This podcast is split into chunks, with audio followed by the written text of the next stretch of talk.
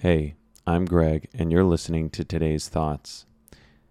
It's so interesting. Reality only exists for us where we are.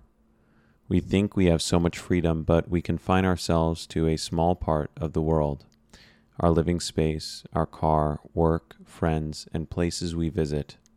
I often think about how I've passed a place on the road so many times and I've never gotten out to touch it, or smell it, or experience it.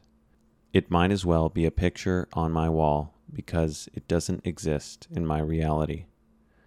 Thanks for thinking with me today, and I hope you come back very soon.